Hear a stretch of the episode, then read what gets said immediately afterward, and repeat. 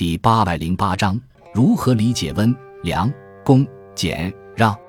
温良恭俭让是儒者所具有的五种美德。语出《论语·学而第一》。子禽问于子贡曰：“夫子至于是邦也，必闻其政，求之与？亦与之与？”子贡曰：“夫子温良恭俭让以得之。夫子之求之也，其诸异乎人之求之与？”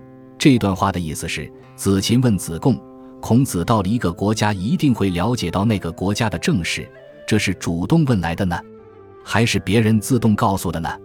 子贡回答说：“那是孔子依靠温良恭俭让这些美德所得来的。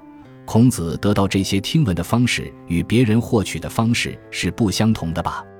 温良恭俭让，指的就是温和、善良、严肃、节俭。”谦虚这五种品德，这是孔子的学生对他的评价。